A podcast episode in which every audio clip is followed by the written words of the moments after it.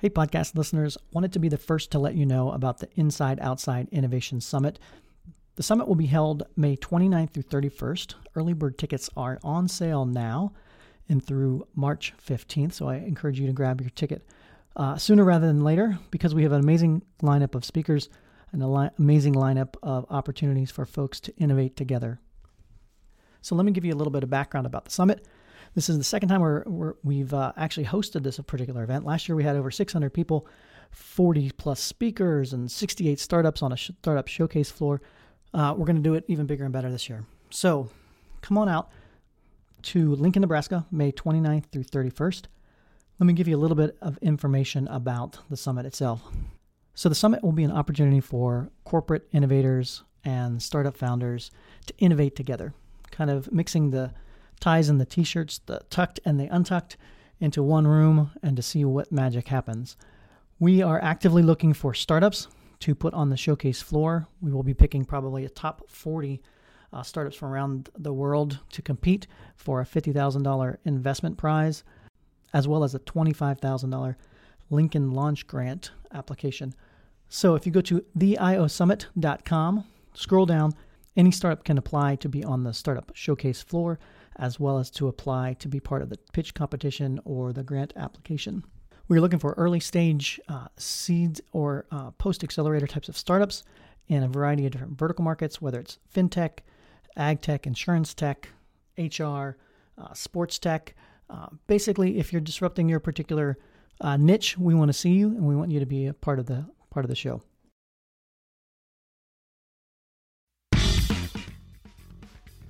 Welcome to Inside Outside Innovation, episode 91. This show is a small clip from Paul Singh's talk at the IO Innovation Summit last summer. Paul and his partner have traveled around the world, investing in over 1,500 startups. Now he's doing a similar thing here in the US.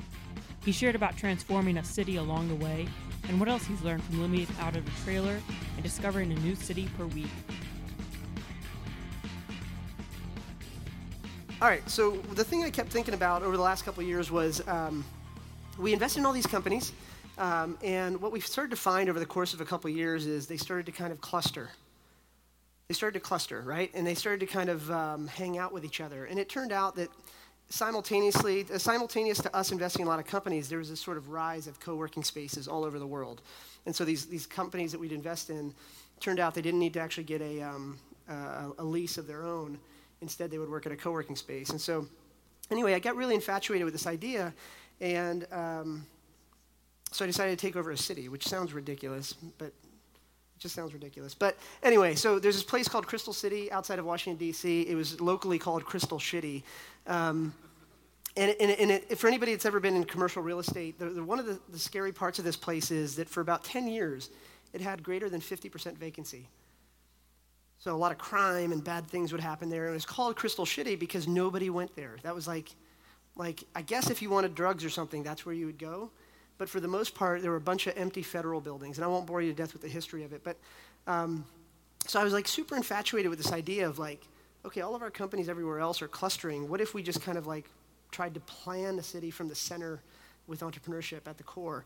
Um, and so I did what any entrepreneur would do. Um, I put my face on it of course, the one time I want the damn thing to work. All right, so I just come back from New York. You can judge me if you want. I just come back from New York, and I was like, how does Jay Z get his name his face on the side of a building? And I was like, fuck that, I'm gonna do that too. And so I went back to Crystal City. And so, so I, um, I put my face on every lamppost in the buildings and everything. And my mom was like, my mom is like the classic Indian tiger mom. And she's like, is this legal? And I was like, well, mom, it really depends on your, um, you know, what you think about white collar and finance, uh, you know, and all that. So, anyway, my, my, mom still is disappointed that I'm not a doctor or lawyer. So there's that. Um, um, all right. So we, in in two years, Crystal City goes from 50% vacancy to less than 7% vacancy. Uh, and actually, this quarter, um, yeah, I guess Q3 actually. Q3, it'll close an $8 billion transaction with a new owner to keep operating it. Um, that, but that's not the point. That's cool, but that's not the point. The point is, it was built on the three core pillars of what, what I thought, anyways, were the three core pillars um, of the future modern American city, which is um, you need a space for makers. So we brought in TechShop in a maker space. It's about a quarter million square feet. Uh, sorry, a 25,000 square feet maker space. Um, we brought in a co-working space. We brought in WeWork, uh, and we live there as well. So that was sort of the second pillar. And the third was we um, raised a venture fund for it, a $50 million venture fund designed to invest in high growth or potentially high growth companies that were willing to relocate there. Now, you can just imagine from a real estate standpoint, these things are not going to take up the majority of the leases. You can't, I mean, I can't just like be leasing to the companies we invest in or whatever. Um, but it turned out everybody else wanted to be around innovators and entrepreneurs, right? So uh, we had a lot of nonprofits move their headquarters there. Boeing and Lockheed moved their R&D divisions there, or at least parts of them anyway. And so it, it worked. And so Crystal Cities worked. Um, and so about 18 months ago, I thought, well, how do we like, you know, now just to put into perspective, I've been flying everywhere. I mean, Dana and I have screenshots of, of like her flying one way and me flying another way, and it's like a picture of the, you know, the, the tracking maps or whatever, right? So we'd like do laundry on Sundays. And so we've been doing that for a couple years. Then we do this, and then we're like, man, we can't just like do Crystal City everywhere, and it'd be nice if we like spent some time together. So I did the most American thing I could do, which was like buy a truck and then buy an Airstream.